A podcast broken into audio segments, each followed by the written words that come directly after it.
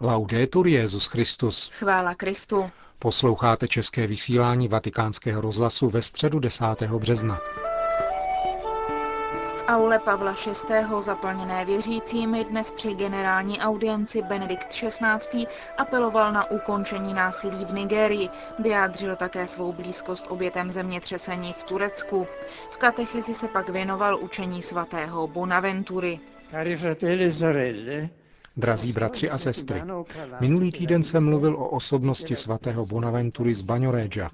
Dnes dopoledne bych rád pokračoval v jeho prezentaci a zaměřil pozornost na část jeho literárního díla a jeho nauky. Jak jsem již řekl, svatý Bonaventura mimo jiné zásluhy autenticky a věrně interpretoval postavu svatého Františka z Asízy, kterého ctil a s velkou láskou studoval.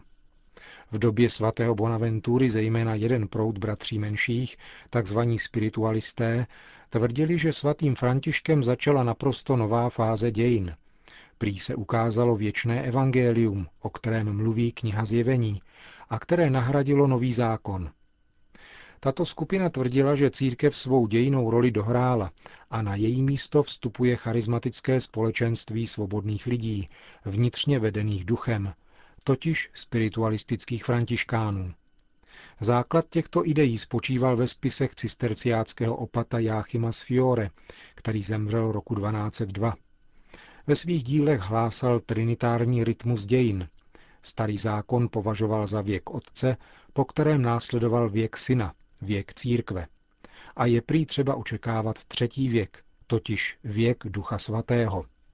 Celé dějiny tak byly interpretovány jako dějiny pokroku, od starozákonní přísnosti k relativní svobodě věku syna v církvi až k plné svobodě dětí božích ve věku ducha svatého, který by měl být konečně také dobou pokoje mezi lidmi, smíření mezi národy a náboženstvími. Jáchym z Fiore vzbudil naději, že počátek nové doby přijde spolu s novým mnižstvím, proto je srozumitelné, že skupině františkánů přišlo na mysl uznat ve svatém Františkovi z Asizi iniciátora nové doby a v jeho řádu společenství věku Ducha Svatého, které hierarchickou církev ponechává za sebou, aby iniciovalo novou církev ducha, která už nebude spojena se starými strukturami. Bylo zde tedy riziko závažného zkreslení poselství svatého Františka, jeho pokorné věrnosti evangelia a církvy – a toto nedorozumění sebou neslo chybný pohled na křesťanství jako takové. Svatý Bonaventura, který byl roku 1257 zvolen generálním ministrem františkánského řádu, se ocitnul uprostřed obrovského napětí uvnitř samotného řádu právě v důsledku toho, co zastával proud spiritualistických františkánů, který se odvolával na Jáchyma z Fiore.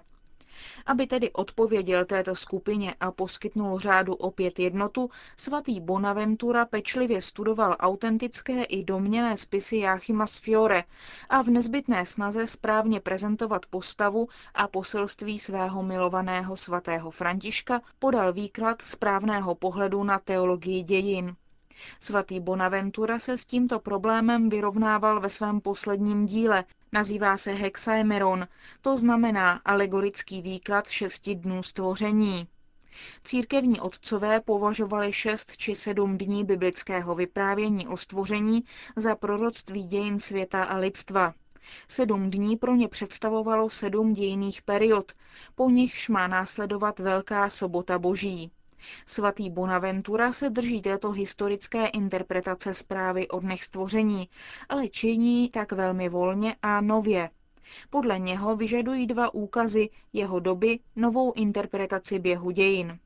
Za prvé postava svatého Františka, člověka naprosto sjednoceného s Kristem, a to až po stigmatické sdílení jeho ran, tedy alter Christus, a se svatým Františkem nové, jím vytvořené společenství, odlišné od dosud známého mnižství. Tento fenomén, jakožto boží novost, která se vynořila v dané chvíli, vyžaduje novou interpretaci – Za druhé stanovisko Jáchyma z Fiore, který ohlašoval nové mnižství a naprosto novou periodu dějin, překračuje zjevení nového zákona a vyžaduje odpověď. Svatý Bonaventura, generální ministr františkánského řádu, okamžitě zaznamenal, že spiritualistické pojetí inspirované Jáchymem z Fiore činí řád neovladatelným a logicky přivádí k anarchii. Podle něho z toho plynou dva závěry. Za prvé, praktická nezbytnost struktur a zařazení do reality hierarchické církve, skutečné církve, vyžadovala teologický základ, také proto, že ti druzí, kteří se drželi spiritualistického pojetí, poukazovali na domělý teologický základ. Za druhé, přestože je třeba držet se nezbytného realismu, netřeba nechat zapadnout novost postavy svatého Františka. Jak odpověděl svatý Bonaventura na tento praktický a teoretický požadavek? Z jeho odpovědi zde mohu podat jen velmi schématické a neúplné zhrnutí v několika bodech. Za prvé, svatý Bonaventura odmítá ideu trinitárního rytmu dějin. Bůh je jeden pro celé dějiny a nedělí se na tři božstva. V důsledku toho i dějiny jsou jedny, třeba že jsou cestou a podle svatého Bonaventury cestou pokroku. Za druhé, Ježíš Kristus je posledním slovem Boha. V něm Bůh řekl všechno, daroval a vyslovil sebe samého. Více než sebe samého Bůh nemůže říci ani darovat. Duch svatý je duchem Otce a Syna. Sám Kristus říká o Duchu svatém, že připomene všechno, co jsem vám řekl. Z mého vezme a vám to oznámí. Proto neexistuje nějaké jiné vznešenější evangelium. Není třeba očekávat nějakou jinou církev. Také řád svatého Františka se tedy musí zařadit do této církve, do její víry a jejího hierarchického zřízení. Za třetí, to neznamená, že církev je nehybná, fixovaná v minulosti a nemůže v ní nastat nic nového. Opera Christi non deficient, sed proficiunt. Díla Kristova nezaostávají, neubývají, ale nesou plody, rozvíjejí se – říká světec v listě De Tribus Questionibus. Takto svatý Bonaventura výslovně formuluje ideu rozvoje, pokroku, což je novinka v porovnání s církevními otci a s velkou částí jeho současníků. Kristus pro svatého Bonaventuru už není jako pro církevní otce jen cílem, ale středem dějin. Kristem dějiny nekončí, ale začíná nové období. Další důsledek je následující. Až do té doby dominovala idea, že církevní otcové jsou absolutním vrcholem teologie a všechny následující generace mohou být jenom jejich učednice. Také svatý Bonaventura uznává otce jednou provždy za učitele. Ale úkaz svatého Františka mu dává jistotu, že bohatství Kristova slova je nevyčerpatelné a že i v nových generacích se mohou objevit nová světla. Jedinečnost Krista zaručuje také novost a obnovu ve všech dějných obdobích. Františkánský řád, zdůrazňuje svatý Bonaventura, zajisté patří do církve Ježíše Krista, apoštolské církve, a nemůže stavět na utopickém spiritualismu. Zároveň však platí novost tohoto řádu ve vztahu ke klasickému mnižství a svatý Bonaventura, jak jsem řekl v katechezi minulý týden, bránil tuto novost proti všem útokům pařížského diecézního kléru. Františkáni nemají nějaký stabilní klášter, mohou působit všude, aby hlásali evangelium. Právě přelom ve stabilitě, jež byla charakteristická pro mnižství, prospěl nové flexibilitě a vrátil církvi misijní dynamismus. V tomto bodě je možná užitečné poznamenat, že i dnes existují vize, podle nichž celé dějiny církve druhého tisíciletí byly trvalým úpadkem. Někteří spatřují tento úpadek už hned po novém zákoně. Ve skutečnosti však opera Christi non deficient, sed proficiunt. Kristova díla nezaostávají, ale rozvíjejí se. Co by byla církev bez nové cisterciácké spirituality, bez františkánů, dominikánů, spirituality svaté Terezie z Avily a svatého Jana od kříže a tak dále.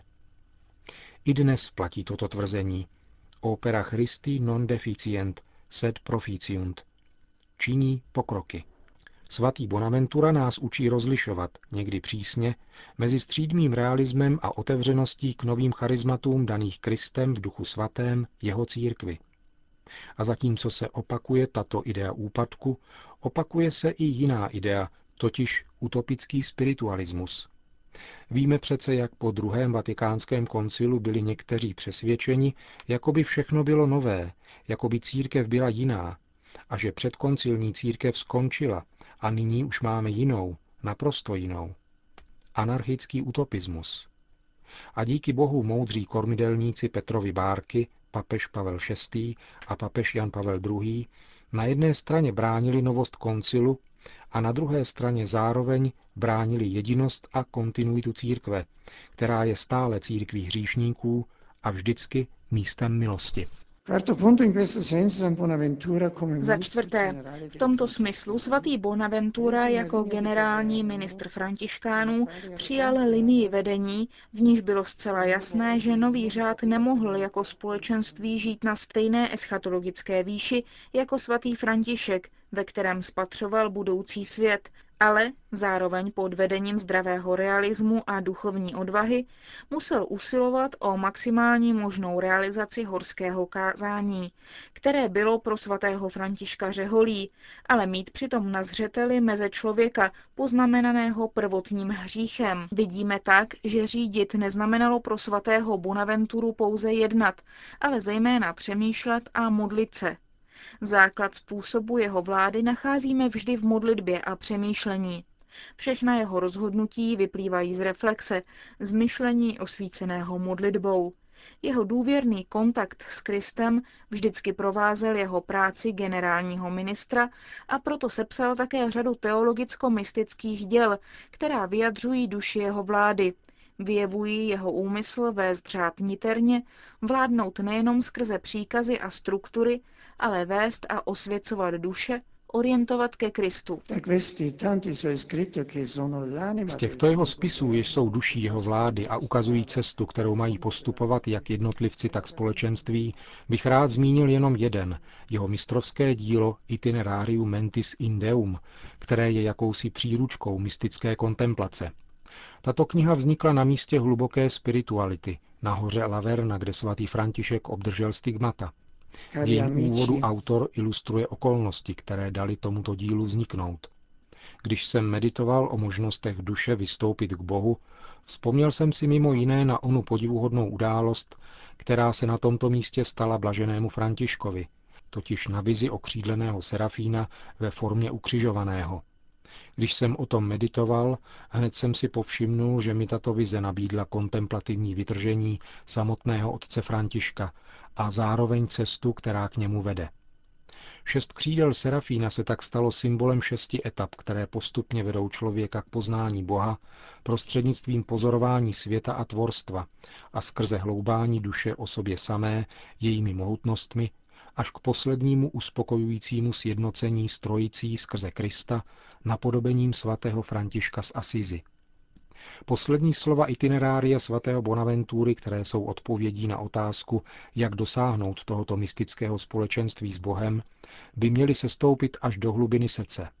Pokud nyní toužíš vědět, jak k tomu dochází, k mystickému společenství s Bohem, ptej se milosti, ne nauky, touhy, ne intelektu, povzdechu modlitby, nikoli studia liter, ženicha, nikoli učitele, Boha, nikoli člověka, mlhy, nikoli jasnosti, nikoli světla, ale ohně, který všechno zapaluje a přenáší k Bohu mocným pomazáním a vroucími city. Vstupme tedy do mlhy, umlčme starosti, vášně a přeludy, přejdeme s Kristem ukřižovaným z tohoto světa k Otci, abychom, až jej uvidíme, řekli spolu s Filipem, to mi stačí. Drazí přátelé, přijměte toto pozvání od svatého Bonaventury, serafínského učitele a vstupme do školy božského mistra. Naslouchejme jeho slovu života a pravdy, které zní v hloubi naší duše. Očistěme své myšlenky a své skutky, aby mohl přebývat mezi námi a uslyšeli jsme jeho božský hlas, který nás přitahuje k pravému štěstí. To byla katecheze z dnešní generální audience svatého otce. Končíme české vysílání vatikánského rozhlasu. Chvála Kristu. Laudetur Jezus Christus.